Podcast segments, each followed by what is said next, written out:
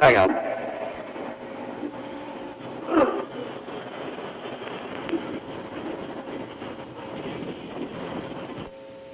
Good evening once again, or maybe it's good morning, maybe it's good late, late, late night, just depending on where in the world you're listening to us from. I'd like to thank you once again for joining in the fun here on Live from Roswell. I'm your host, Guy Malone. We are broadcasting to you worldwide, live from sunny Roswell, New Mexico on this Sunday evening, November 25th, 2007. Live from Roswell is sponsored in part by Alien Resistance HQ, which offers biblical perspectives on UFOs and abductions, as well as some really hot DVDs from past conferences held here in sunny Roswell, New Mexico. Online, you can see alienresistance.org and now roswellufoconference.com, as well as ancientofdays.net for all the DVDs we offer. Older ones are still listed on a name-your-own-price donation basis, too.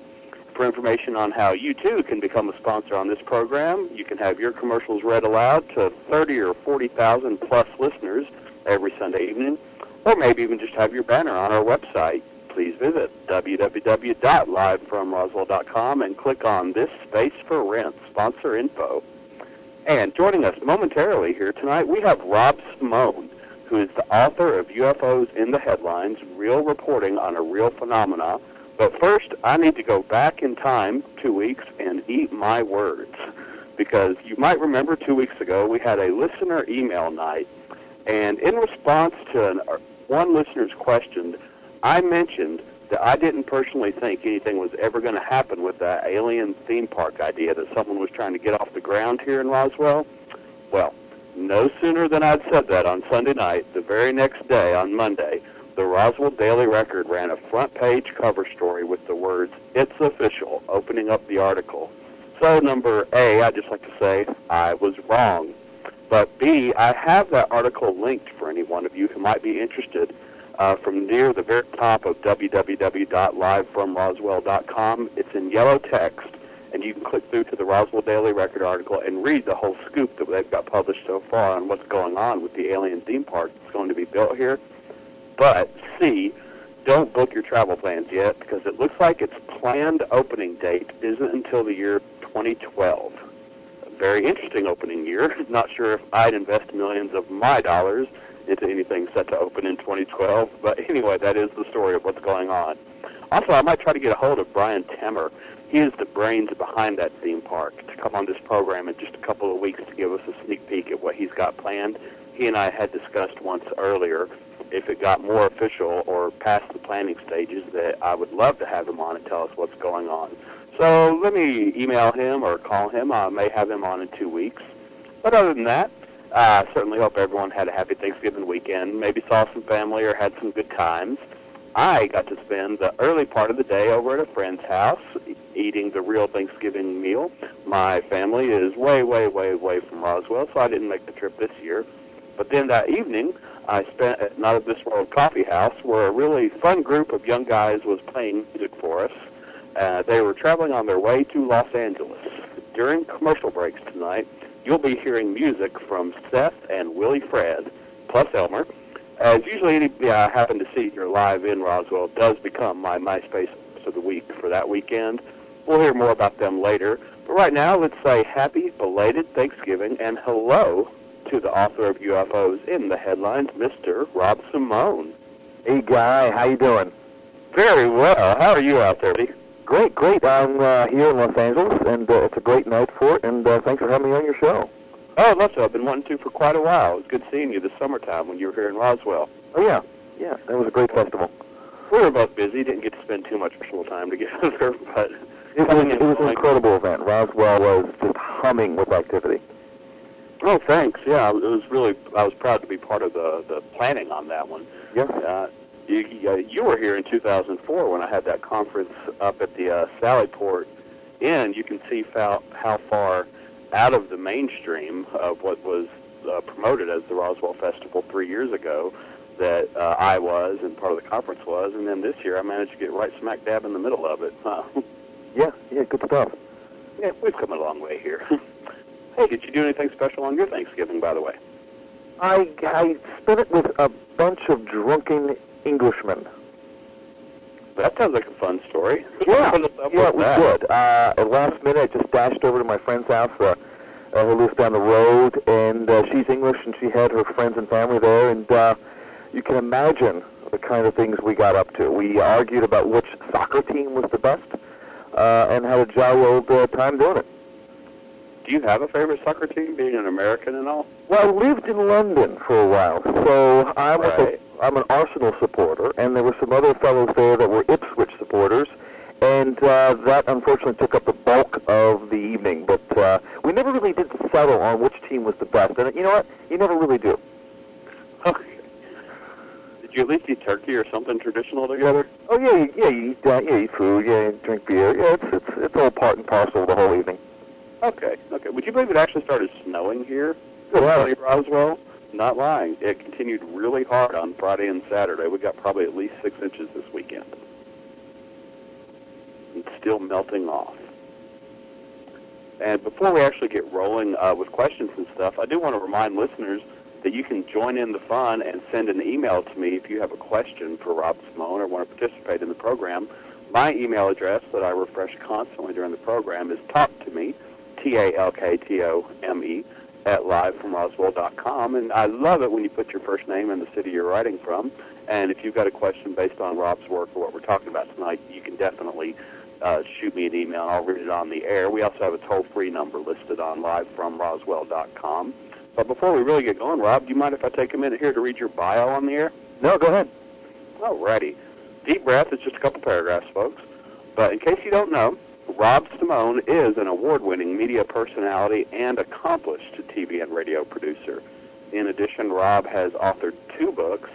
He is a featured writer for a national magazine and was recently included in Fate magazine's Top 100 Ufologists list, along with Dan Aykroyd and Steven Spielberg. In the late 1990s, Rob earned a legal degree and began working for the civil activist organization CAUS, Citizens Against UFO Secrecy. And CAUS was the first UFO organization to use the legal system by bringing lawsuits against the United States De- Department of Defense and the Air Force to expose the government's secrecy and cover up of the extraterrestrial phenomena. So, by collecting affidavits, eyewitness testimony, and photographs for trial evidence, Rob became the world's first paranormal paralegal. and one of the lawsuits was appealed all the way to the Supreme Court and is still used today as a legal precedent. Rob has traveled through 27 countries exploring mysterious and sacred places and unexplained phenomena that surrounds them.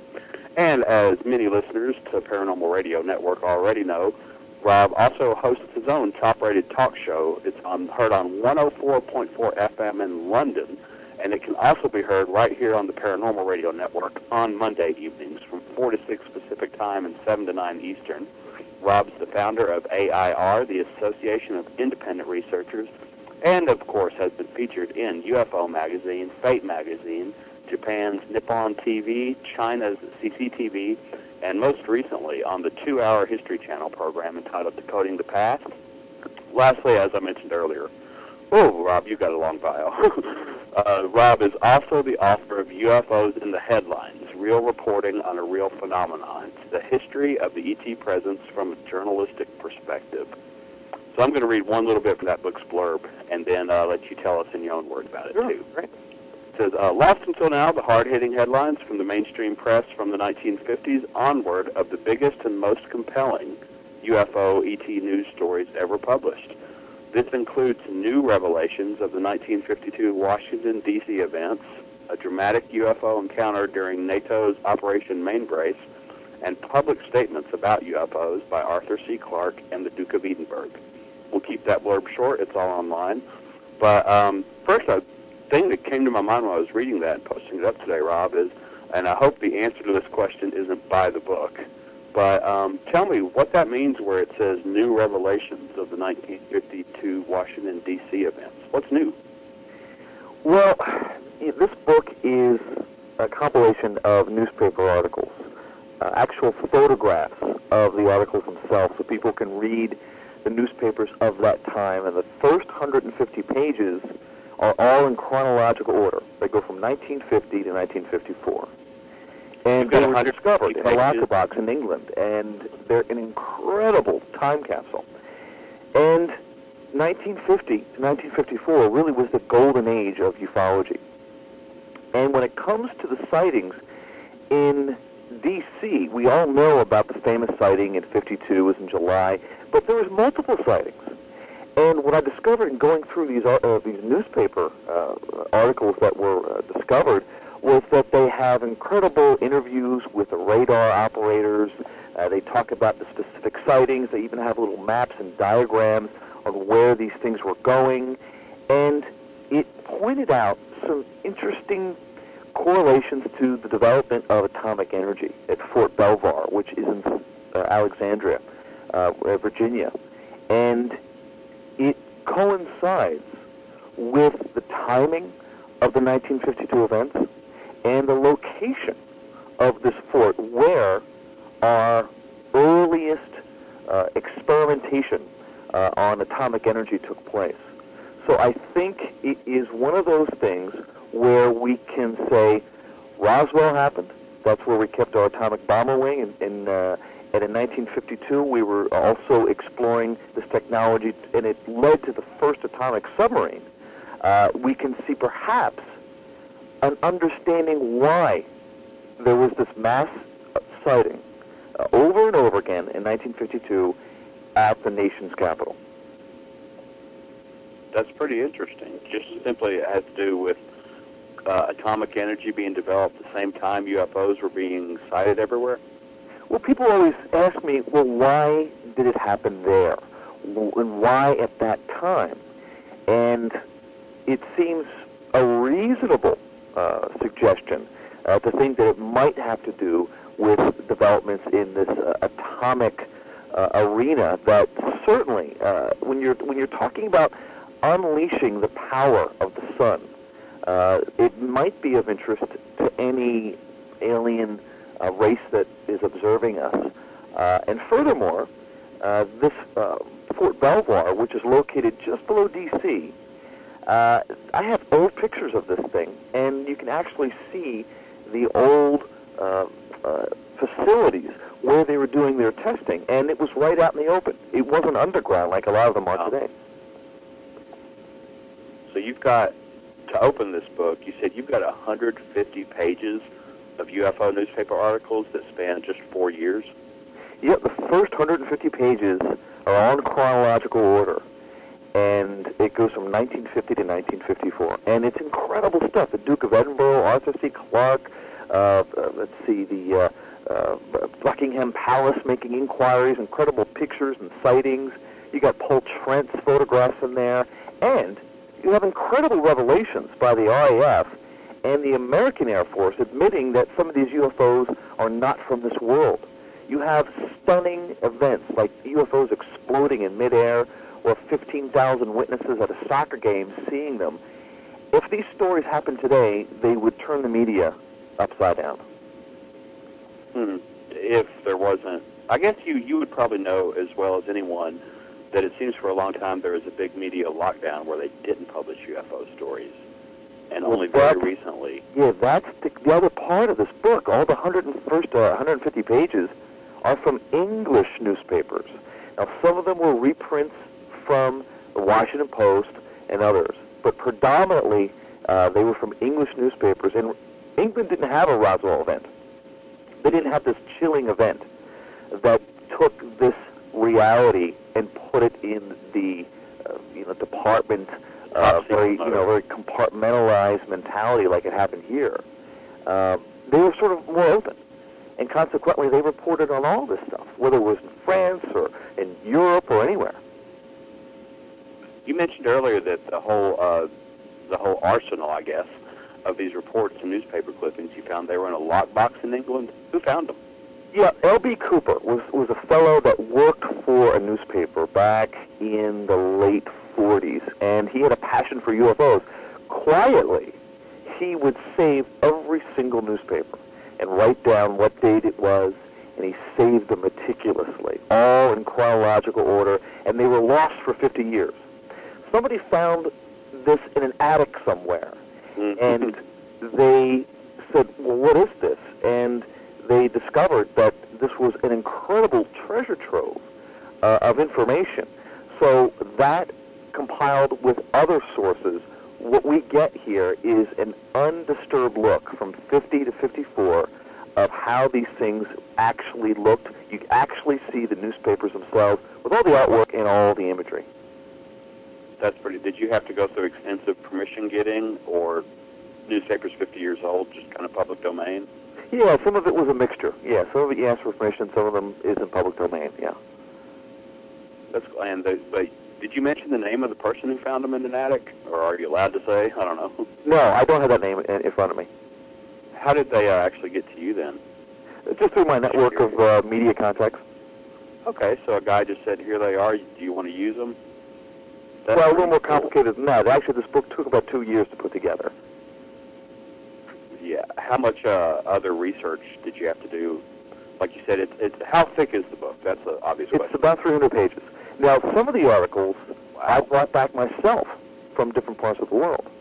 When I went to Turkey, I was there during an incredible UFO flap that made the front pages of all the national newspapers. It was a, uh, a Turkish Air Force pilot had had a rendezvous with a UFO, and I was in Istanbul when the whole thing went down.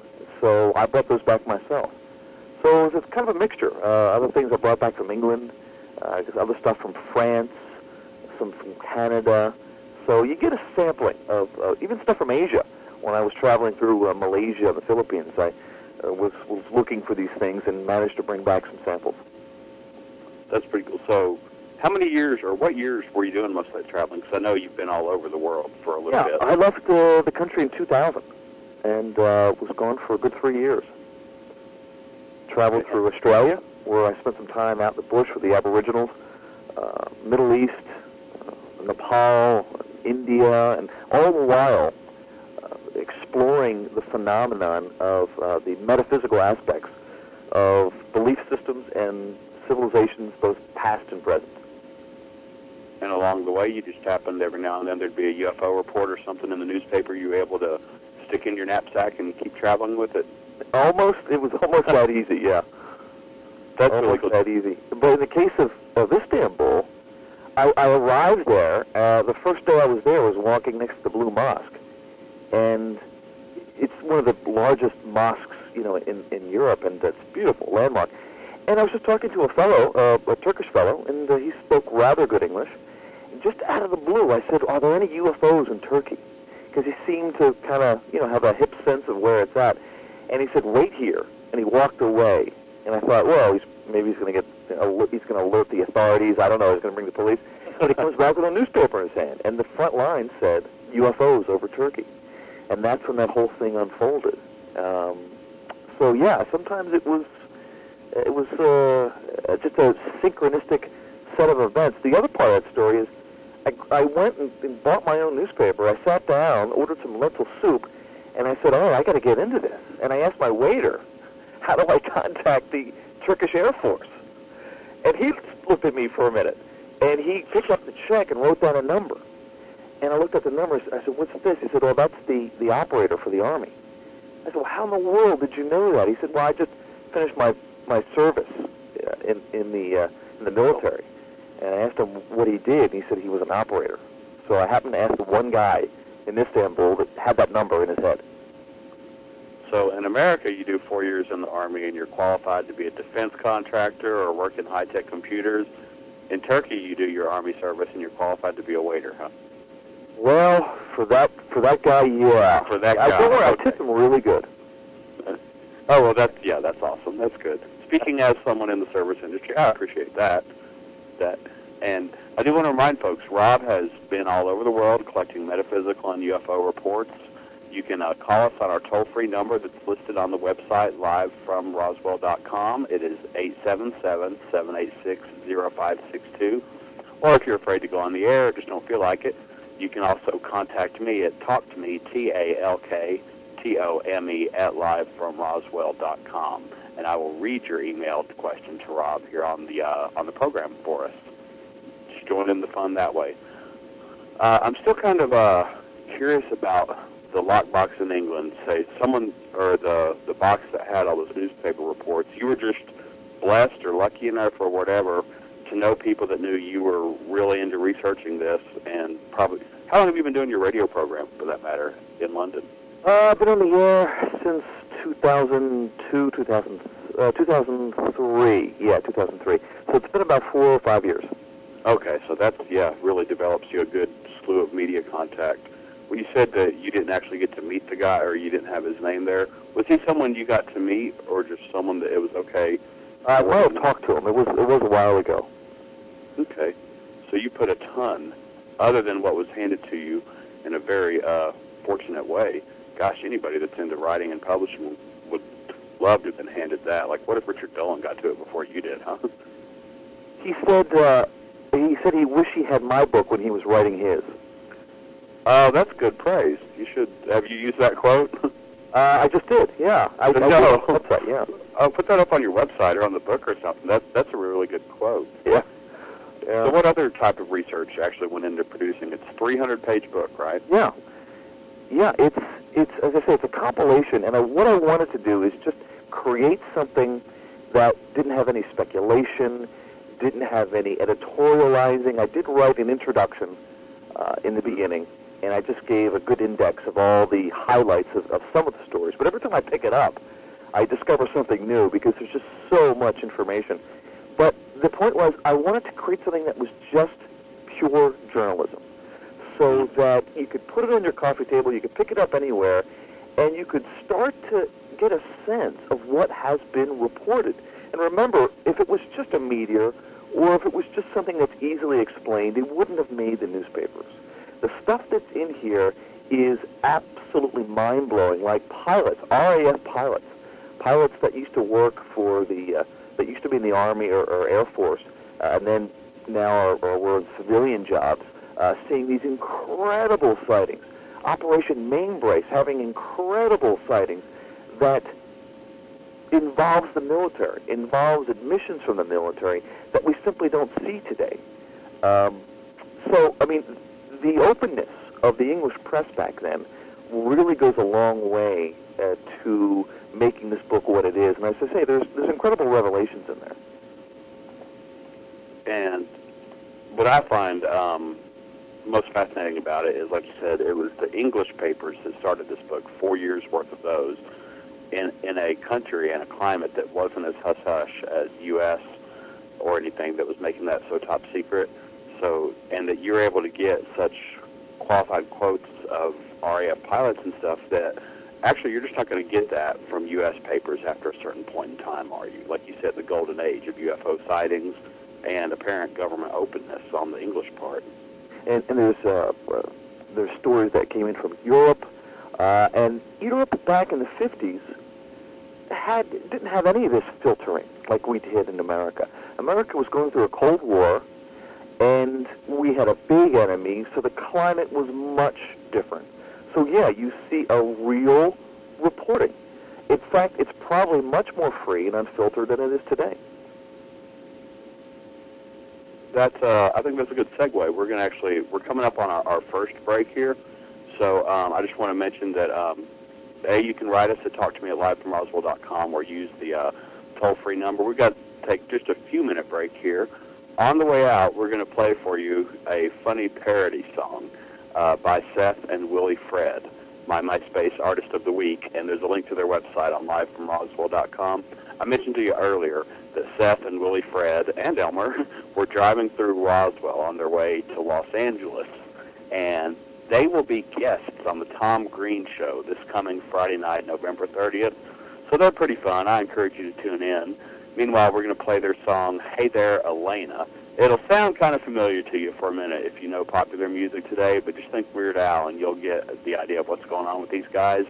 After uh, we hear from uh, the song and some messages, we'll be back with Rob Simone asking more questions about his book, UFOs in the Headlines, as well as his travels all over the world. But you can take us out right now, Joe, with Hey There, Elena, and we'll be back in four or five minutes, folks.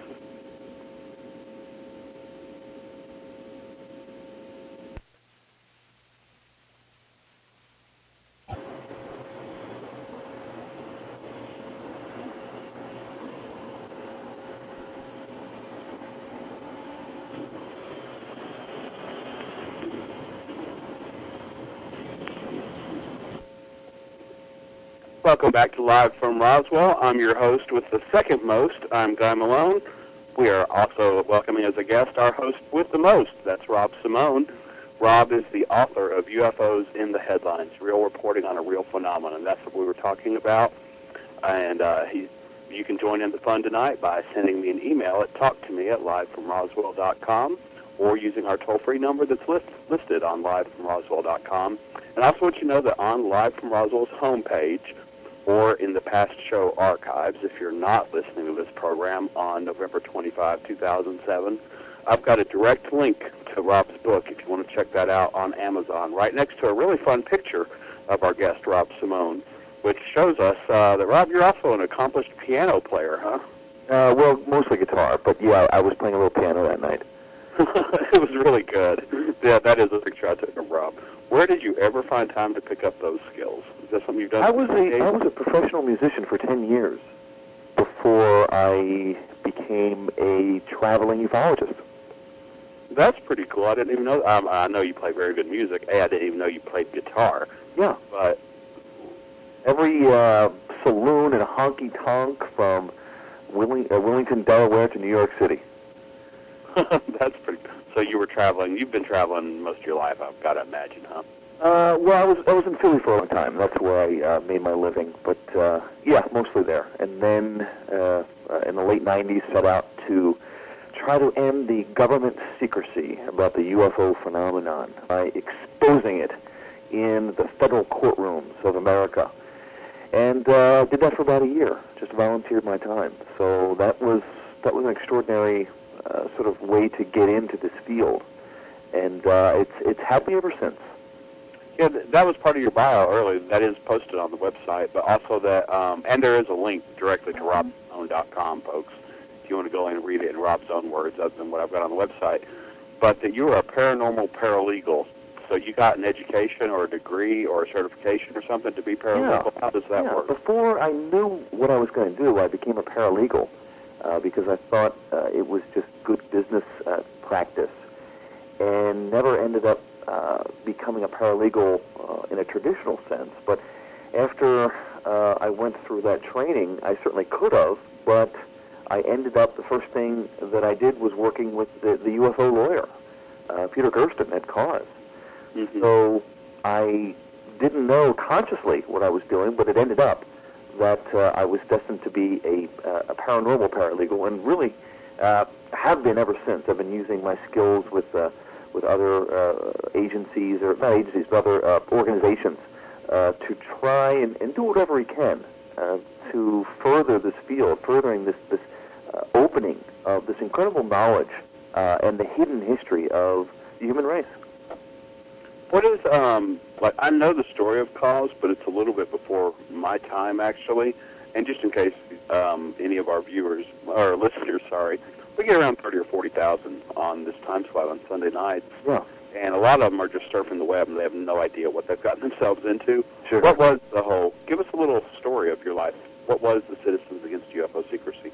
Well, that was uh, an organization that uh, brought lawsuits against the government uh, to open up the uh, the files uh, to use the freedom of information uh, requests and, and, and other challenges too. Uh, it was established uh, probably about 10 years before I got involved, but um, I, I was winding up my musical career. I had done everything I wanted to do, and I wanted to volunteer my services, so I uh, uh, got a hold of Richard Hoagland, who uh, said, sure, we'll, we'll happy to have you, but then he got caught up in that Miami Circle business and had a heart attack, and he was out of commission. And really, the second choice was Peter Gersten, but it actually made more sense. Uh, so I moved out to Sedona, of all places, where he was uh, headquartered, and it was me and him and Ted Lohman and uh, uh, Bob Dean, and we would travel around and we would uh, put these lawsuits together. We collected affidavits. Uh, uh, Peter Gersten uh, was uh, featured on Art Bell just about every month, and we got an affidavit from him and Ramona, his uh, his late wife, uh, about the flying triangle that they saw. Uh, because um, one of our major challenges was against the Department of Defense. We wanted to submit a, a formal query, and we wanted them to release any information on flying triangles because we had affidavits from hundreds of people and video evidence that these things have been seen in our airspace. So if the DoD didn't have any information, they're either lying or completely useless. Either way, it didn't bode well for the American people. Uh, that actually ended up in a lawsuit that uh, had a brief life in federal court in Phoenix, uh, and it was something where we did expose uh, some of the DoD's reluctance to give out all the information that they had. But it's interesting to note that Dennis Kucinich, who is now running ah. for president of these United States, had a UFO sighting, admitted to it, it's been talked about, and he saw the same silent black triangle that so many other people have seen. And was that mentioned then? when you were working on the case? Was no, it, Kucinich uh, had his sighting, I think, um, before we knew about him, or, or after, probably. Yeah. This was back in 1998 when we were doing this out in Sedona. We had a we talked with Grant Hammer, Grant Cameron about three, four weeks ago on all that's going on in UFOs and politics. Have Have you heard anything um, related to either per, Peter Gersten or any like revival of UFO secrecy or citizens against it? No, no, no nothing planned as of yet. Okay. Would you, if someone contacted you, Rob? Here's what we're doing. Do you want to get back on board with that? Oh yeah, I, I seem to be the only one that uh, is still active. I'm putting together a constitutional challenge that uh, is, I think, very interesting uh, about uh, this UFO secrecy. Uh, Article 4, Section 4 uh, the Constitution says that the federal government has to protect the states against invasion. And we can show in a court of law, and I mean, I can I can prove this with the same kind of testimony, with the same kind of evidence that convicts somebody of murder. I can use videotape, affidavits, sworn statements, and the same kind of testimony that's admissible in court that our airspace has been invaded. That these things are taking people from their homes, which is the equivalent of home invasion and kidnapping.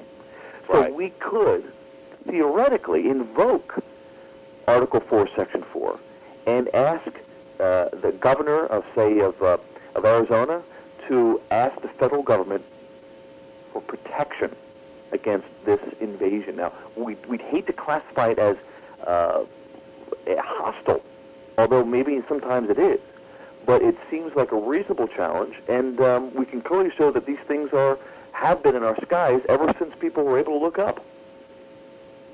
Well said. So, you, are you actually actively planning to do something like this? Yeah, I've talked with several other uh, attorneys and people who uh, have some uh, thoughts on this, some legal counsel, and uh, it's it's in the works. It, it takes a bit of doing, as you know. We, sure. I don't have a law firm at my disposal, so I do it uh, with, at best with the resources that I have available. Uh, well, through the the program, um, uh, Patrice Sheridan, I know is a regular listener. Um, she might just happen to send you an email. Okay. And I, I know that's listed on your website. Uh, she's a legal legal. Oh, right. Be, yeah, and I've talked to uh, Sheehan about this, who's also quite uh, big in, in our circles. And uh, yeah, people want to get a hold, just contact me through uh, robsimone.com, and uh, I'd be happy to hear any uh, any ideas. By the way, they can also uh, look at a preview of the book we were talking about. There's a 15-page preview if you go to uh, robsimone.com. That's pretty cool. Uh, a preview of what you think you would be worth filing. Oh, I'm sorry. No, a preview of UFOs in the headlines. Oh, okay. Oh, that's worth. Yeah, back to the talking about the book. I just wanted to mention if you've got a good shot. Um, I'm kind of if I want to assume that I'm a skeptic on this, and sure. I don't believe. Well, let's say okay, yeah, I believe that UFOs are being seen in the sky. But what if someone comes to you as a skeptic and says that abduction crap is just nonsense? What, like if, like you said, in a court of law, how are you going to actually prove that people are being taken from their homes, and that you've got a constitutional case to ask the government to protect us against this? Well, we have affidavits of people who say that they've been abducted. We have physical evidence sometimes, perhaps in the form of, uh, of implants. If that evidence ever uh, rises uh, to a more uh, concrete standard, uh, videotape, uh, all these things are in use in court cases, both civil and criminal. So they can easily be applied to this one. So just the per- uh, person's written affidavit is enough. They don't have to prove it beyond beyond the fact that they say it happened.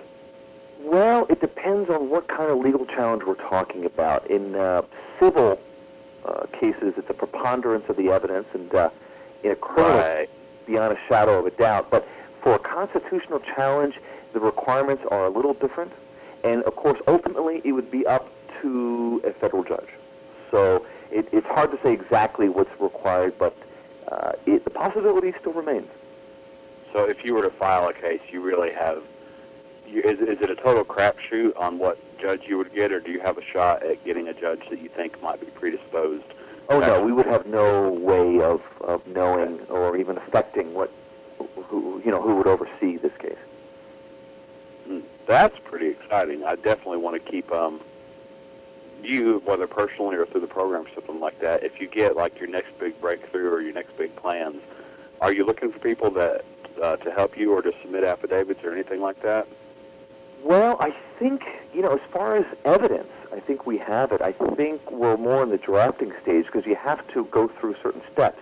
Ultimately, too, we need a governor to invoke Right, that's what you'd said. this which is which is another uh, great leap. So we need a, a friendly governor. So it has to do with timing. It has to do with political timing, and there's other uh, factors that go into this. But as I say, it is it's not entirely uh, uh, un- impossible. So by governor, you mentioned the governor of Arizona because he said a thing or two recently, right? That's what I mean. There there are some people that we've identified that are more likely than others, and he's definitely one of them. Hmm. Is Bill Richardson anywhere on that list? Yeah, I mean we're we're open to all suggestions and all possibilities here. Yeah, I just know that you know very well that he wrote that uh, forward for sci- for the the book published by the Sci-Fi Channel on Roswell Mhm. about uh, he didn't believe the Roswell incident was satisfactorily explained, and I'm just kind of curious. Those are the only two. You said it has to be a governor of a state, not just a senator or anything like that, to do a constitutional challenge. Uh, I think a, a governor is required. Hmm, I'm just dying to know. You know, who, who's on your short list besides New Mexico Governor Bill Richardson and the Governor of Arizona? Is there anybody you can We say? don't really have a short list. Okay. It is not compiled that way. Uh, it's more about uh, uh, understanding what's required and going after people that we think can help us can get to the next level. So we're still a few levels away from uh, Okay. a governor. Grabbing a governor. Okay. Yeah, we're still a And few by- levels yeah. away from that. Okay. So by the time you actually get through those next levels, there could have been an election. So there's no point in actually picking a, go- uh, targeting a governor right now. I'm, I'm guessing. Well, timing is part of it too. You, you, you know, it's easier to convince somebody on their way out of office than it is when they just got there. Right. So yeah, that's, that definitely plays a part in it as well. I find that fascinating, Rob, that you're even doing that. I didn't know you were still that, uh, that involved in that, or uh, the fact that you've got a constitutional challenge in the works. Yeah, Uh, well, Peter, the, the lawyer, he's uh, retired. He's he's closed CAUS out. Uh, so I'm the one that's writing books and, and lecturing and, and out there. So uh, yeah, it has to. Uh, I feel it has to be done, and it's not going to get done unless someone does it. So uh, having worked in CAUS uh, and having known some people and having a, a legal background, uh, it's just something that comes uh, quite natural to me. That's awesome. Uh, email me, folks, at talktome at livefromroswell.com if you want to join in the fun or pose a question to Rob or ask him anything about his background as a researcher or anything he's doing on this potentially constitutional challenge of an upcoming court case. And uh, I want to get back to uh, mention a couple things on your book. Uh, before we got a break in about eight or ten minutes again, but um, the book that Rob has uh, recently released. How how long ago did that come out? Actually, Uh, it has just uh, come out, so it is. Uh, It's, it, it, there was an advance copies that we did, but, but basically it, it is uh, it's coming out right now. Cool. Yeah, I see the the link to Amazon is live finally. Yeah, It yeah. was We, we started this up uh, a few months ago, so we are we're, we're in the processes of, of getting our distribution uh, finalized. But yeah, it's up now. It's it's uh, it's been selling real well. And you're going to be rich. Awesome. You'll be- Well, no, I mean this, this is one book. I think you need a few more. yeah. You.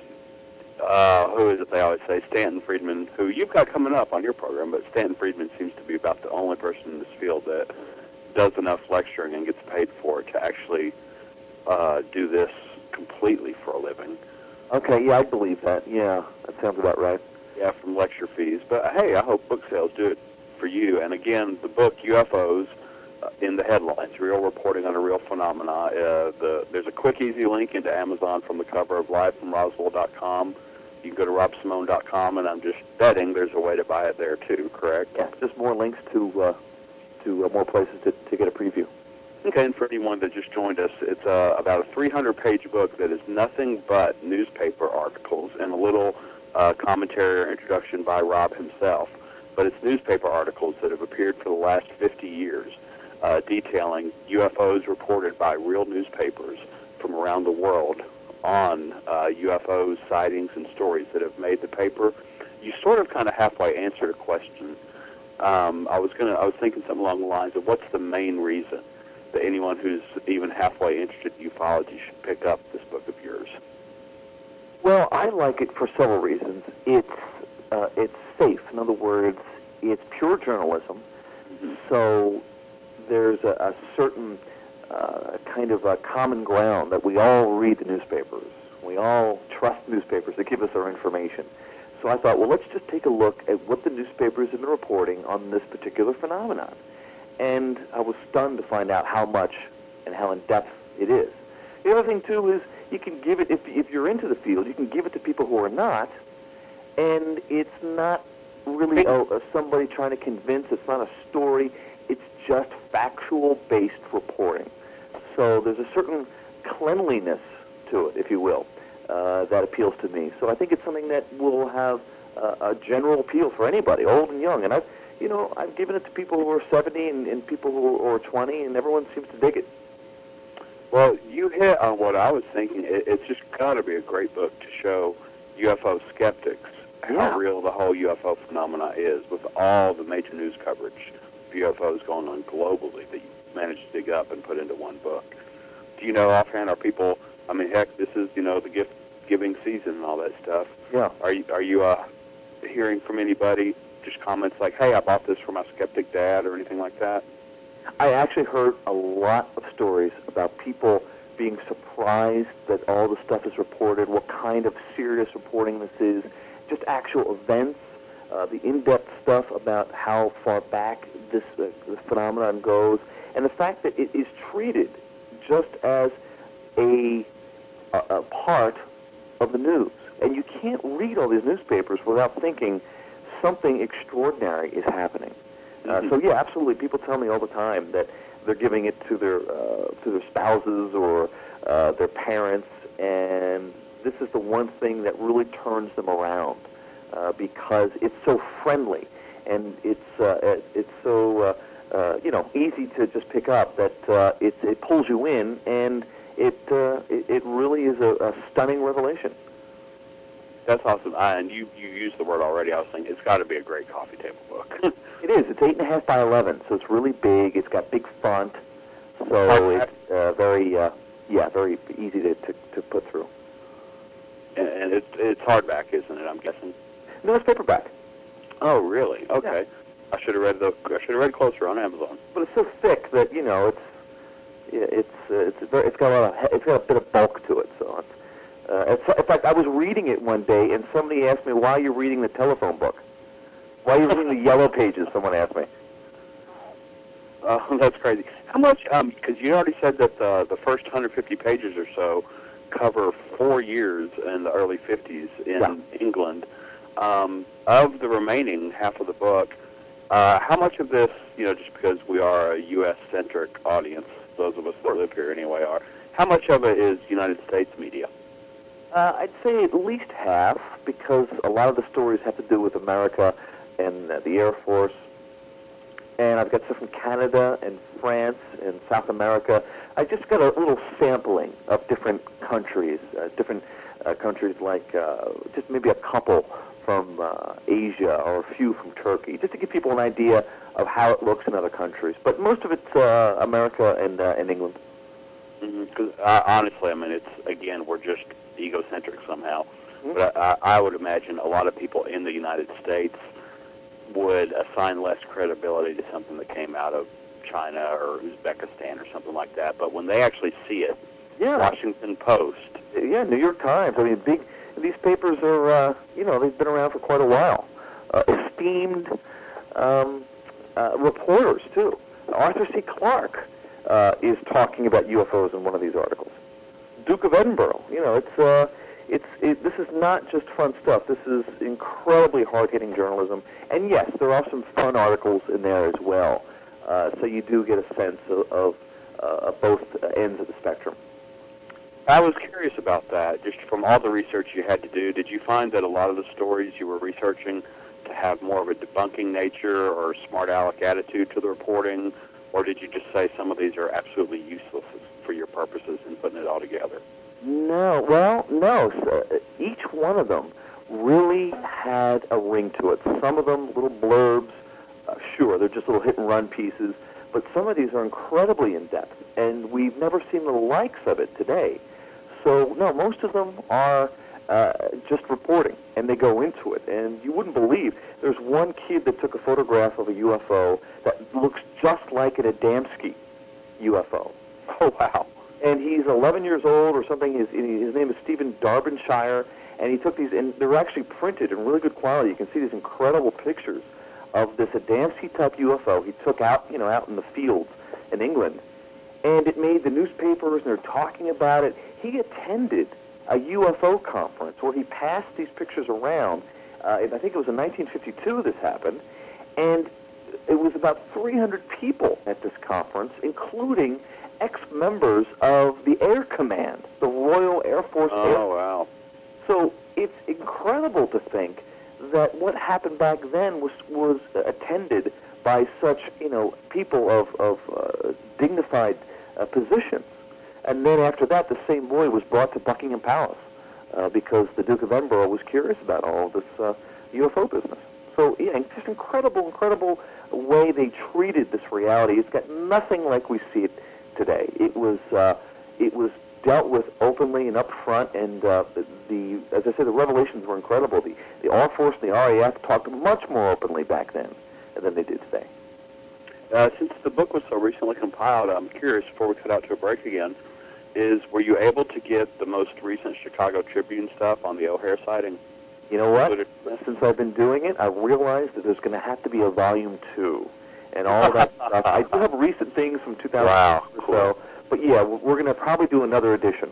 But this one, you know, lays the foundation, and the next one will be more current, I think. But that'll that'll be a, a year a year or two off, at least. Okay. Um, we'll come back and move on to some other topics of interest, both in your uh, met- metaphysical experiences, views, and especially your travels after we take this break on Live from Roswell. Once again, we're going to hear a little bit of craziness from Seth and Willie Fred, who I got to meet in person and played at our local coffee shop here on Thanksgiving weekend in Roswell, New Mexico. Uh, this being the holiday weekend, I think the next song we have queued up is Family Reunion, and it's definitely from a hick point of view. So you guys enjoy this and uh, come back with us in about five minutes with Rob Simone.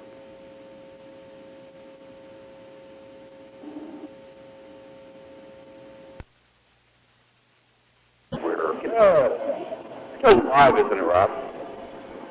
Sorry. Right, excuse me.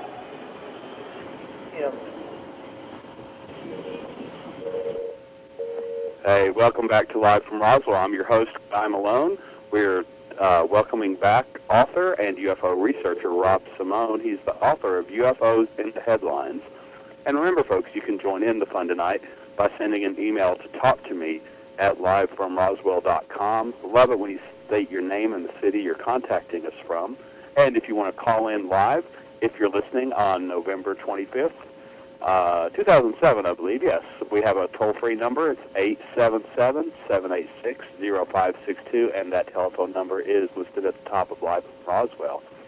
Rob, I've got a question from a listener for you. I got over the break here.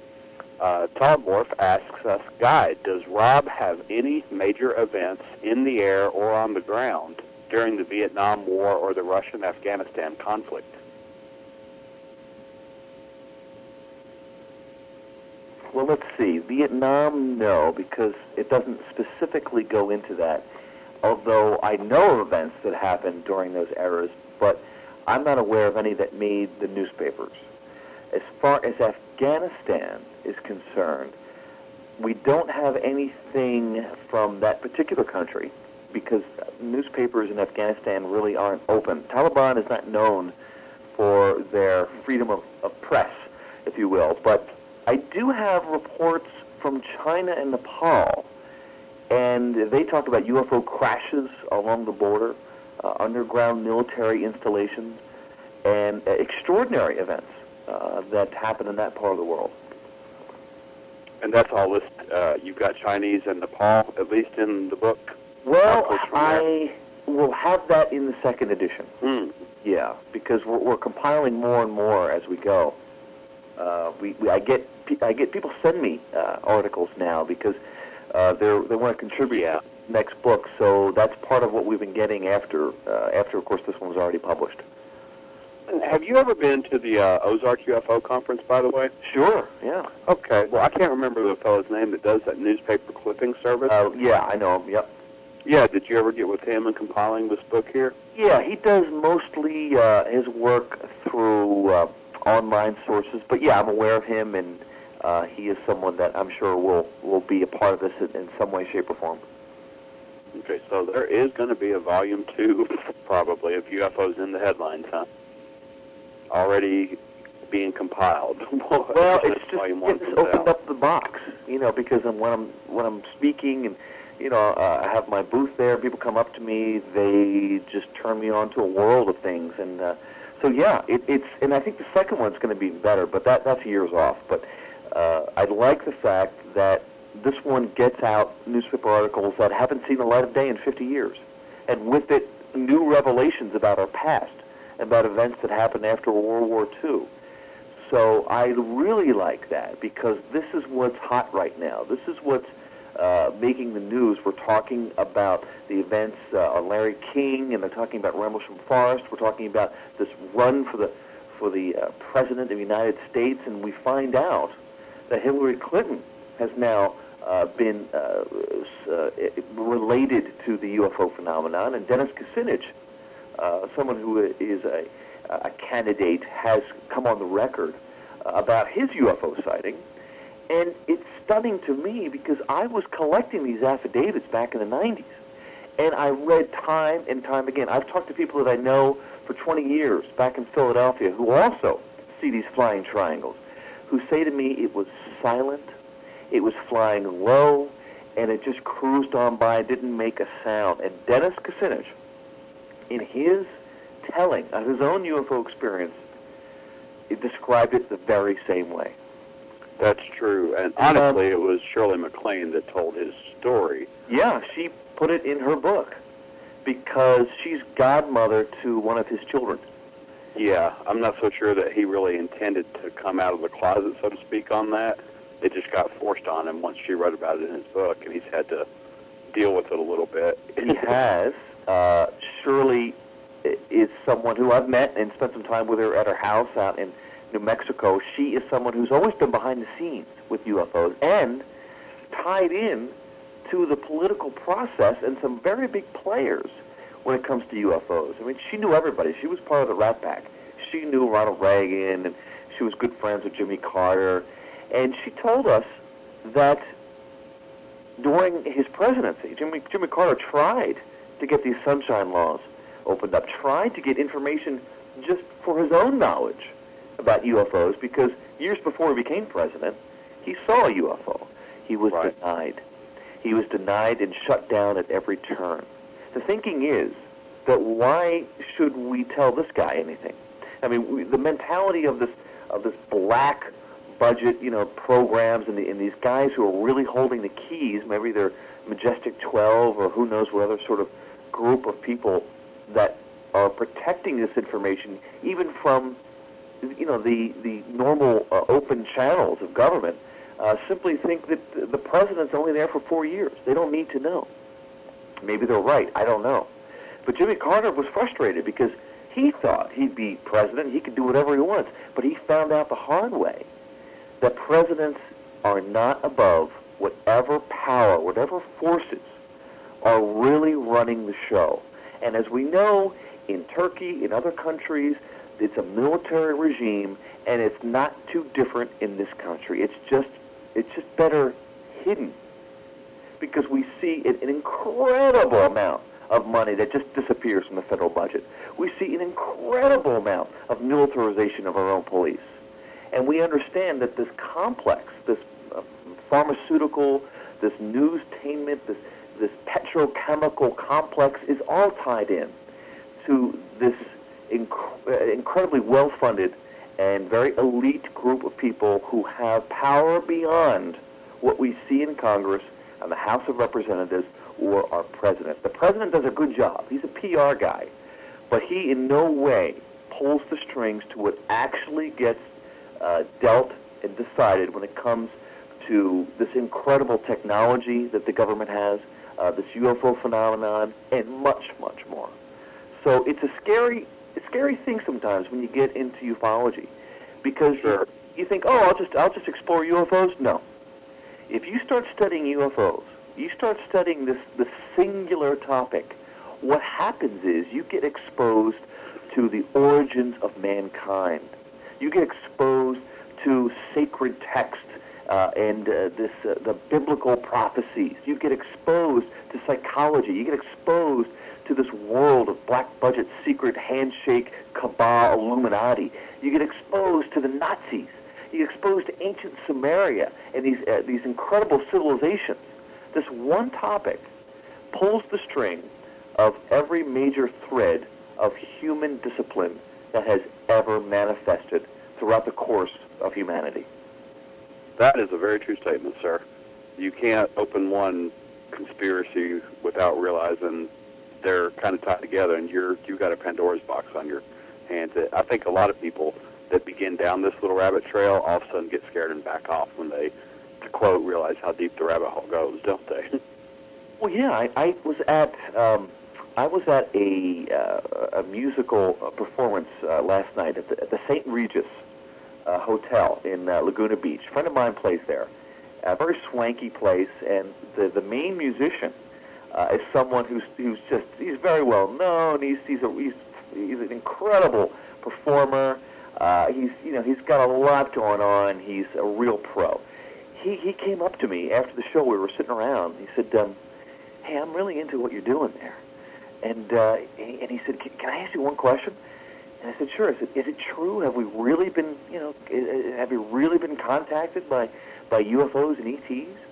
Uh, and so I understand where he is at because people want to know the truth. And sometimes they get little glimpses of it on the History Channel or the Discovery Channel or the National Geographic will do something good and they'll say, okay, all right, they'll come away with it, but that's not really going to help. The, true seeker is someone who explores not only with their head, but with their heart.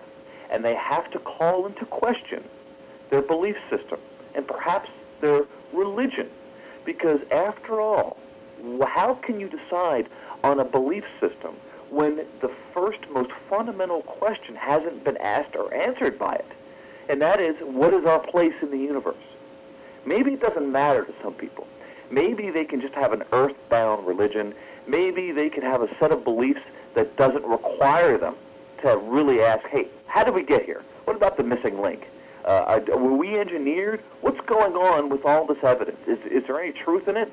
Well, that's, that's what you have to examine if you want to get yourself straight, if you want to get yourself uh, hooked into a belief system that is grounded in reality. It's grounded in our place in the universe, because it could very well be that the gods of old, Zeus or Apollo or whoever, or the Quran or the Upanishads or the Vedas of the Hindus uh, or the Old Testament somehow relates to this constant and ongoing presence of things in our skies that have been written into every record, every text, scratched on cave walls going back 30,000 years. If you turn a blind eye to this one facet of our collective history, I dare say you might be throwing your whole belief system and faith into question. You mentioned uh, History Channel Discovery and stuff like that. Yeah. Just in uh, in segue mode more than anything, since you were on uh, Decoding the Past, what did you actually get to say on television or uh, related to a History Channel special? Oh yeah, it was uh, it was a two-hour history channel called uh, Decoding the Past, and I was. It's funny when I look at that thing. It, they filmed uh, right in front of my house uh, here in Los Angeles, and you can actually see uh, the, the water fountain that's in my front yard right over my shoulder. But um, they were talking about. Uh, take note. That's how to find Rob's house. yeah, really. uh, there's a clip art actually at uh, at robsimone.com. But they they were asking about the sighting that Christopher Columbus reported. Yeah. The, was it the day before the discovery of the New World? And I loved this. And I and I and I said that he was traveling with sailors who had been out to sea many times before. They have they know the difference. These are seasoned sailors. These guys had been all over. These are real salty characters, and they had just come uh, a great distance, but had been in the profession of sailing the seas long before they ever got in their heads to find a new world.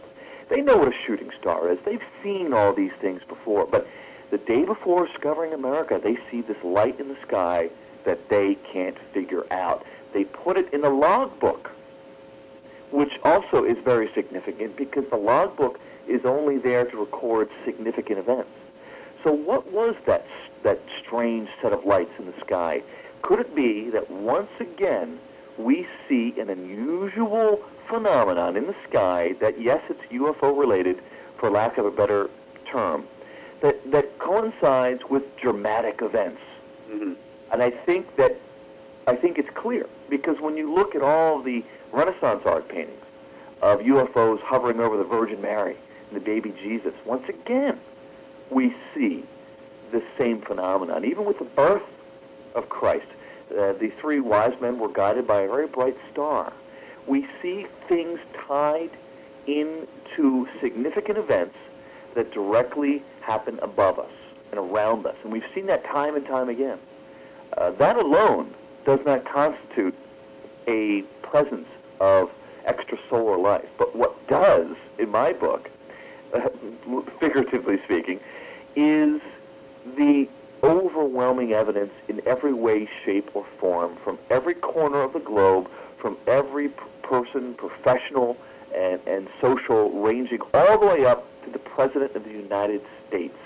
You talk about evidence, factual evidence, and reports from police and aviation, uh, historical and cultural events. It's everywhere you want to be.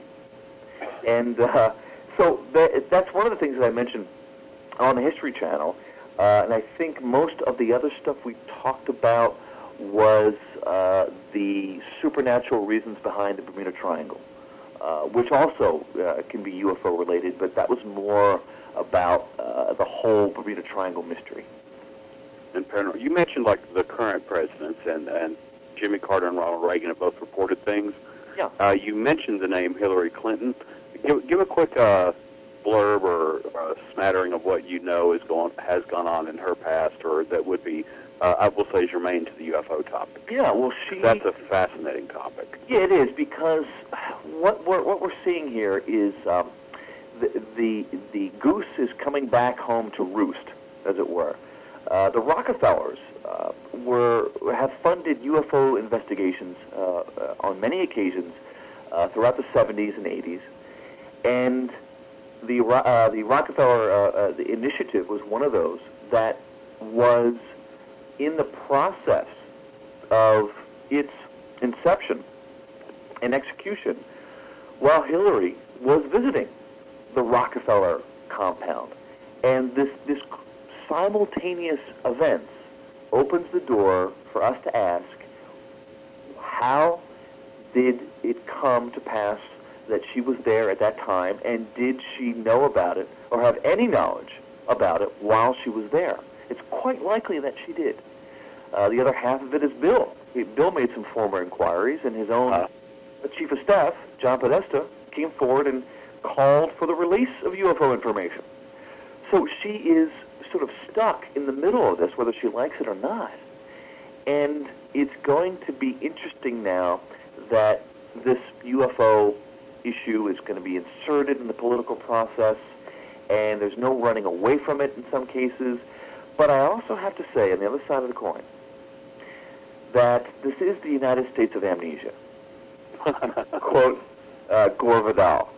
And there is so much information that's thrown at us, and the news cycle keeps turning. Now, it was extraordinary that during the last presidential race, that George Bush uh, and John Kerry were both members of a secret society whose members are in key positions of power in, in government and finance. Now, that's extraordinary right there. You'd think that that would be something that would really set the world on fire. And it did in a certain extent. A couple books came out, 60 Minutes to the thing on it, and a Sunday morning talk show. Uh, each candidate was asked that one question, where they gave it a pass. They said, I can't talk about it. And that was it. So this UFO phenomenon, if, even if it does light the world on fire, we may realistically not see much more than that because this news has to be shared with all the news in the world. And most people have carved out a pretty big niche on what they want and what's delivered to them. They, there's the evening news, there's the traffic, there's the fire, there's, a, there's the war in Iraq. So all those things take precedence. And what we see as a result is it's not intellectual curiosity that gets the time on the newscast. It's what makes a dent. So if we can ask these politicians in a public format uh, about these issues in a very carefully, uh, well-constructed way, that'll make a dent, and that'll get some play. If we can uh, insert it into the process in a way in which these news agencies are used to picking them up and running with them, then yeah, we have a chance of, again, making a dent. And that dent creates a ripple. And from that, hopefully you get larger ripples. So it's an exciting time uh, in, in where we are right now. These things are just cracking loose. You know, um, a paradigm happens one funeral at a time. Uh, the old guard is dying off, and, and that's really what it takes. It really takes some of these uh, old guys to, to just get knocked off the ladder uh, or on their way down, uh, the deathbed confessions. The old guard has to be worn away because the new thinking can't be repressed. And I saw a glimmer of light when I heard that Al Gore's favorite song was Dream On by Aerosmith. That, was, that was the one time where I thought, oh my God, you know, some of our guys are getting in there, you know. Um, so we're, we're going to see more and more of that. And uh, it's going it's going to unravel, and it's going to be slow to unravel, but it'll unravel. And again, we're, we're going to have to look at ourselves, look at our place in the universe, look at our existing faiths, and remember to pull back from it even a little bit more. Here in the West, we're going to have to do all this, but the rest of the world is already okay with this phenomenon. They've accepted it into their paradigm. Ask any Hindu. They've got a million gods, and some of them come from outer space that's an exaggeration, but they have no yeah. problem with extrasolar life. Ask You any mentioned Muslim. earlier uh, about um, uh, among your travels, you've been to Australia. We've got about uh, two, three minutes before a break. Yeah. Um, uh, believe it or not, a big chunk of the listening audience on this program is Australia, waking up right about now. I know. I, when I was on this uh, a a similar program on this network, I actually got a call in from a guy who used to hear my radio show that I used to do in Australia for a year. Oh wow! We lived in the same town together. Oh wow, that's neat. Yeah, it was It, it is a small world. What was something you were going to mention to me about the abori- Aborigines that uh, you traveled? Yeah, what I was going to say, uh, just in a nutshell, just to uh, just to put a sort of uh, punctuation on this uh, idea, is that we here in the West have a need to qualify and quantify everything.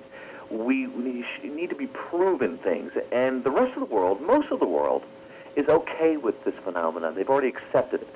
The Aboriginals, Hindus, the Muslims, the people who live and work on the land, they know about things in the sky, and they're okay with it, and they moved on.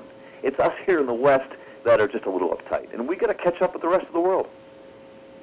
do you think we're uptight because um, our media and government have kept us from the information, or just because that's our predisposition anyway? I think it's a variety of reasons. It's our conditioning. We're told to just, you know, throw it in the garbage. We're told to think that's weird and that's crazy. Yeah, it's, it's the whole uh, culture uh, that uh, that we've been uh, raised in that is largely responsible for our attitudes. Mm, that's it. I know you've got a couple stories, uh, both about UFOs relating to Islam, and uh, the last time you were in Roswell, you lectured on international ufology. Yeah. So uh, we'll probably come back uh, try to pick up a couple of those topics here after this break. Uh, we have one more song from Seth and Willie Fred, plus Elmer too. Believe it or not, this being Roswell, guys that are about 20, 21 years old, we got into like an hour talk about UFOs and all the stuff that you've been talking about in politics and what it's going to take for people. But hey, just coffee house in Roswell conversation is exactly everything you've just said. but um, we're going to hear one more song from them. And remember, if uh, Seth and Willie Fred are going to be on the Tom Green Show this coming Monday, if you're in LA, you can go see them, or you can just tune it on. Check your local listings for Monday, November 30th, and you'll see the guys we met here in Roswell. One more song by them. Uh, what is it? Well, I forget the name of it. But Joe, go ahead and take us out, and we'll be back in five minutes with Rob Simone. Don't forget the lines. That's it.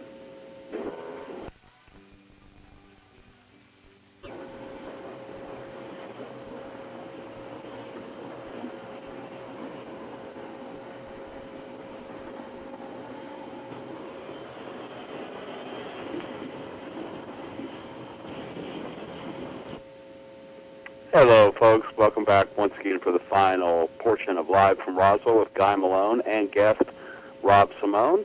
I also mentioned at this time that, that uh, Live from Roswell is sponsored in part by Alien Resistance HQ, offering biblical perspectives on UFOs and abductions, as well as our DVDs from past conferences held here in sunny Roswell, New Mexico. You can log on alienresistance.org, roswellufoconference.com, or ancientofdays.net for all the DVDs offered. And we are welcoming back Rob Simone. Before I do, I just want to mention, yes, those people that were the music you were subjected to. I am such a loser. I actually spent my Thanksgiving night with those guys, or at least listening to them for part of the evening. They just driving through town on their way to do some TV show. Tom Green is coming up Monday, and yeah, we hung out and listened to them. So uh, they're kind of a sight gag act, by the way. I saw the talk going on in the chat room here, the virtual auditorium. They're definitely a sight gag act. They dress all hillbilly and stuff like that, and then they're pretty smart when you sit down and talk with them, but it's just acting. But thanks again to Seth and Willie Fred for for torturing my listening audience today. And uh, when we let when we were talking to Rob just a moment ago, Rob is the author of UFOs in the Headlines: Real Reporting on a Real Phenomena. It is linked from livefromroswell.com, where you can purchase it on Amazon. I'm going to send Rob a check and get mine autographed. By the way, let me get that info from you later, Rob. Sure. But um, you can uh, check out the book on Amazon there. It's a 300 page book of nothing but news articles linked from all over the world. We've covered a lot of the content of that book in the first uh, hour of our program. You were just now talking more about um, international ufology and both your experiences in Australia. Also, uh, know just from talking to you, um, you've got like a view of UFOs and the Islam religion, as well as you mentioned already some Turkish newspaper reports when you were traveling there. Yeah, yeah. When I was uh, traveling uh, through the Middle East, uh, I was uh, for the better part of a year in uh, uh, Egypt, and Jordan, uh, in Yemen, and uh, Israel, and uh, uh, Turkey, and I got uh, a very good understanding of the uh, culture, uh, and more and more I've been studying there, and since then uh, the religion of Islam and, and exploring it uh, for its metaphysical components and as they relate uh, to my larger work uh, about uh, the events uh, of this world and how they've been captured and reflected in, in major belief systems. But yeah, I was in Turkey, I had incredible stories from people relating to UFOs, local people telling me incredible stories how these things have landed and they've touched them and their uncles have seen them and uh, Islam itself has a tradition of supernatural beings that sometimes are clearly definable as extraterrestrial. from someone who's looking at it from that perspective. Uh, and their references are on par with the cherubim and seraphim uh, that are mentioned in the Old Testament. Now, these particular entities, if you will, are interesting for their descriptions and their functions. They have uh, certain abilities. They are able to fly through the air. Uh, they are brilliant. Uh, they are above man, and they are not human. They are messengers uh, in some cases. And so I'm interested in this because the foundation of this understanding uh, is rooted uh, back from uh, the earliest conceptions of our most holy scriptures. And in case of the Old Testament, going back thousands of years, and in case of the Quran, goes back to uh, 500 BC. Uh, uh, I'm sorry, 500 AD. so it's interesting to think that just very thinly veiled references to supernatural beings, and again, we're not clear on their origins. What we what we see is their the way they behave and the way they interact with humans. So it opens the door for speculation about the attitudes of these types of beings, whether they're ET or whether they have a divine source, and how they have permeated the Islamic culture. And in fact, today, uh, women who uh, have unexpected pregnancies sometimes uh, blame them on yeah. beings. Uh, you were in Roswell. Did you hear uh, out um, Farah Yurdozu's talk on that, or have you heard her discuss that at length before? Uh, I, I, I kind of know that she's given personal anecdotes of, of people, of women, and it's, it's absolutely true. I mean, their superstition uh, really encapsulates these phenomenons uh, in a way which is not necessarily extraterrestrial related, but when we look at it with our sensibilities, we can tie in some pretty dramatic um, correlations to these beings and uh, these ET traditions that we see in other cultures. But moreover, it's rooted in their belief system. Uh, these Department of Defense, during the early days of the Afghan invasion after 9/11, created these leaflets. The Department of Defense is um, their one of their key strategies is psychological warfare, and part of that has to do with dropping these leaflets all over a, a country that we are invading or uh, we are at war with. Some of them uh, give directions on what radio station to listen to. Because what we do is we set up, uh, sometimes even on, on planes, uh, mobile radio stations where people can tune in and get the information that we want them to hear. Sometimes it's just about uh, telling them who the real enemy is. And on some of them, which I have and I use in some of my lectures, it shows these supernatural beings that look just like the alien from the movie Alien, by the way, which is oh really? Yep. Believe it or not, I've I watched that recently. I'd never seen the original, and I watched it just like uh, less than a week ago. Uh huh. Pretty scary. It's fascinating because here to us we say, oh well, this is this looks like an alien, and to the people of Afghanistan, who most of them have never seen a television who are very, you know, basic, simple people who uh, don't have any of the resources that we do in many of the areas of Afghanistan, instantly recognized this, and it was put in there purposely for psychological reasons by the Department of Defense to associate the Taliban leaders with these evil supernatural uh-huh. beings in order to scare people and get them to disassociate themselves with the Taliban uh, and and to scare them in a way in which it was triggered by their fundamental beliefs rooted in the Holy Quran. I think that's fascinating. Psychological warfare. Yeah. Putting evil aliens and the Taliban together. Uh, yeah, and uh, as I say, when I lecture, I give examples of these, and I, I just think they're absolutely amazing uh, in, in what it means. Uh, we, you know, the crossovers here, it's uh, it's extraordinary. Just so I can uh, do a shameless plug on your lecture, by the way, um, both Farah, who I mentioned earlier, did a report on jinns and genies, aliens, angels uh, from a Turkish ufologist perspective. But Rob Simone was one of our guest lecturers also here in Roswell. I, first, I'll give a shameless plug. um, that you can get these DVDs at RoswellUFOConference.com, and it's linked uh, from the top of Live from Roswell with a kind of purple-looking DVD. But Rob, your talk when you were here was international ufology, a global perspective to a galactic phenomenon. Yes. Uh, try to encapsulate that a little bit as, as you can, uh, you know, as much as Yeah. you can do on radio without the powerpoints. Yeah, really.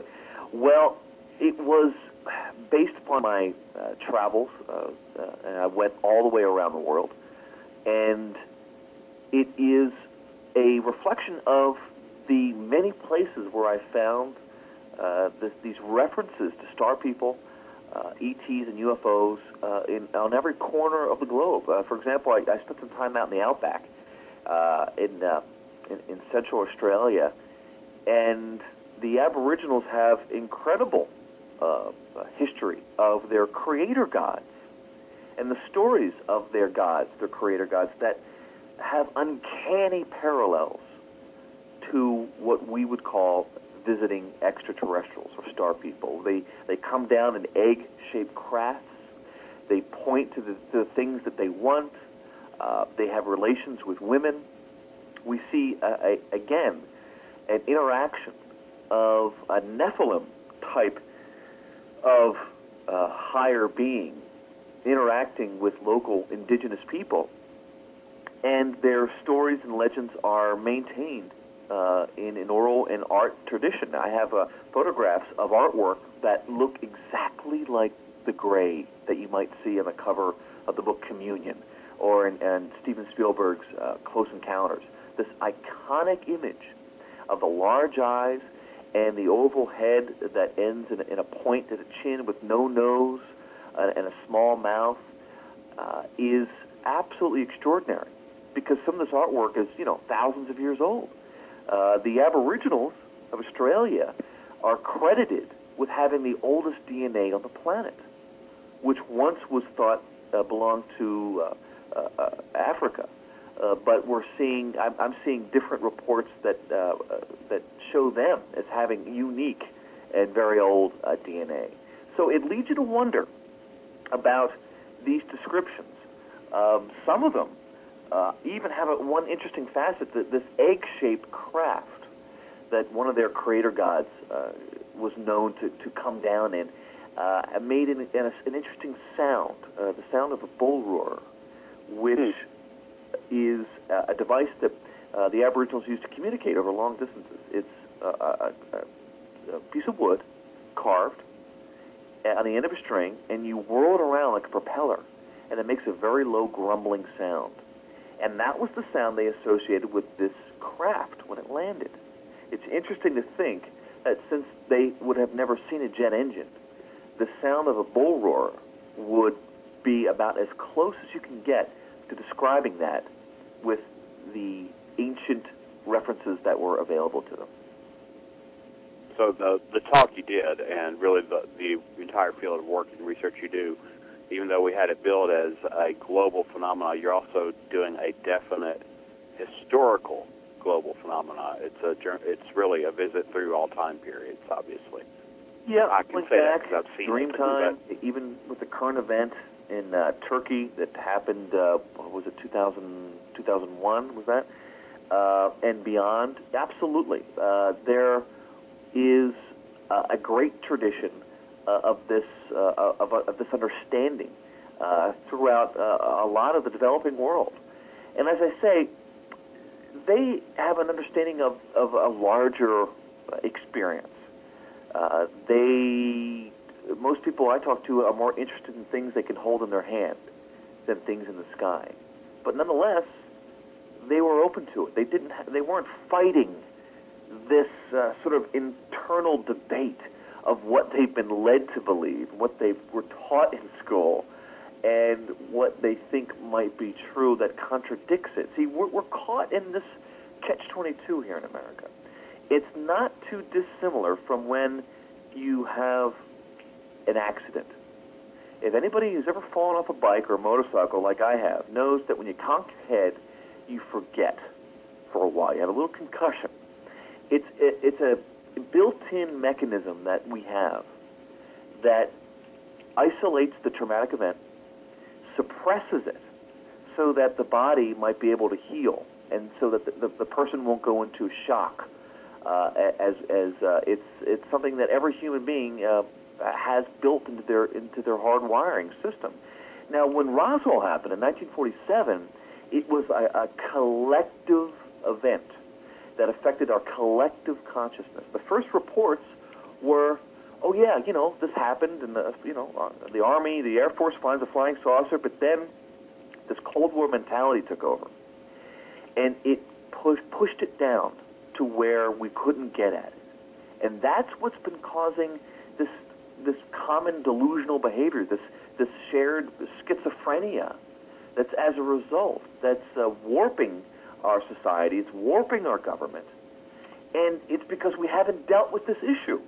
Just like when something traumatic happens with you, you never deal with it. It ends up coming back at you in different ways. Collectively in the Western world, especially here in America, that's exactly what happened with Roswell. It happened, and we were told, no, no, no, it didn't happen. And you know as well as I do, whenever that happens, you end up getting twisted inside, and we've been collectively twisted by the refusal to meet this reality head on. We've turned our way because it was easier to do back then. We all went along with it because we trusted our government. But now we have to undo what has been done to us. And it's not going to be easy. You know why? Because when you take on new truths, you have to leave the old ones behind. And most people cling to what they've been taught. It's their history, it's their childhood. I don't blame them for clinging to it because it makes them who they are. It's the brave ones that will abandon the things that no longer serve them so that they might move forward independently and collectively to a new reality, and they will be rewarded. It's, it's the others who are reluctant uh, that still uh, make up, I think, uh, a large number of people uh, uh, in this country. True. We're down to uh, three minutes. I'm going to do a quick plug both for you and myself. What's coming up next week is we've been talking with UFO researcher Rob Simone, author of UFOs in the Headlines. And I'm going to give last call. If you want to email me something quick, comment or question, talk to me at livefromroswell.com with a comment or question for Rob. And uh, here on next week on Live from Roswell, uh, I have interviews lined up with two local Roswell UFO researchers, guys that live here. We've got both Don Burleson, PhD, who is New Mexico State Section Director for the Mutual UFO Network, as well as Roswell incident expert Dennis Balthaser will both be here when we hopefully broadcast live from the Alien Resistance HQ's new location on downtown Main Street. And you can bet I'm going to be passing on to them Phyllis Gaudy's question from two weeks ago, asking them both what's their opinion on the recent Walter Haut deathbed confessions of alien bodies at Roswell in 47 and I think honestly that their uh, their insider views are going to be a little different from what else you may have heard or read about, and therefore, of course, a little more controversial. But while we're plugging here, and just in the last minute, Rob, I want you to take us out, and Joe will uh, grace us with music of his choice, so you don't have to listen to more of Seth and Willie Fred. If you like it, but Rob, you've got a program that it also comes on tomorrow night, Monday. It comes on every Monday that you can hear over the Paranormal Radio Network yeah. on 4 to 6 Pacific, and that'd be, I guess, 7 to 9 Eastern. So tomorrow night, tell us what you've got going on. Yeah, tomorrow I got a special interview with the godfather of ufology, Stanton Friedman, talking about his new book. And we go into it uh, about the Barney and Betty Hill case and the star map that was uh, that came out of, of some of these uh, uh regression therapies, uh, Stan and I really mix it up, and you, you're right. It happens every um, every Monday. I've been doing a show on Resonance FM in London, and they they take the feed from that and they replay it on the Paranormal uh, Radio Network. Uh, people can listen for free online. Uh, it's all available. All the times, all that stuff is available at uh, robsimone.com. Spell your last name. Sure, it's R O B S I M O-N-E, robsimone.com. It's all up there. And, of course, on the Paranormal Network, you can listen to it, I think, at uh, 4 o'clock Mondays uh, Pacific time. Right on. Well, thanks very much for joining us tonight here, Rob. My pleasure. Uh, yeah, it's definitely been good talking to you. I love hanging out with you in person, and it's been great having you on the air. So, Joe, uh, we've got Sedona Lights coming up next, right after these commercials, and some music of Joe's voice. that you guys, I want to say thank you to everyone else for joining us as well. We appreciate you. God bless. Have a great night, and we'll talk to you next week live from Roswell. Bye bye.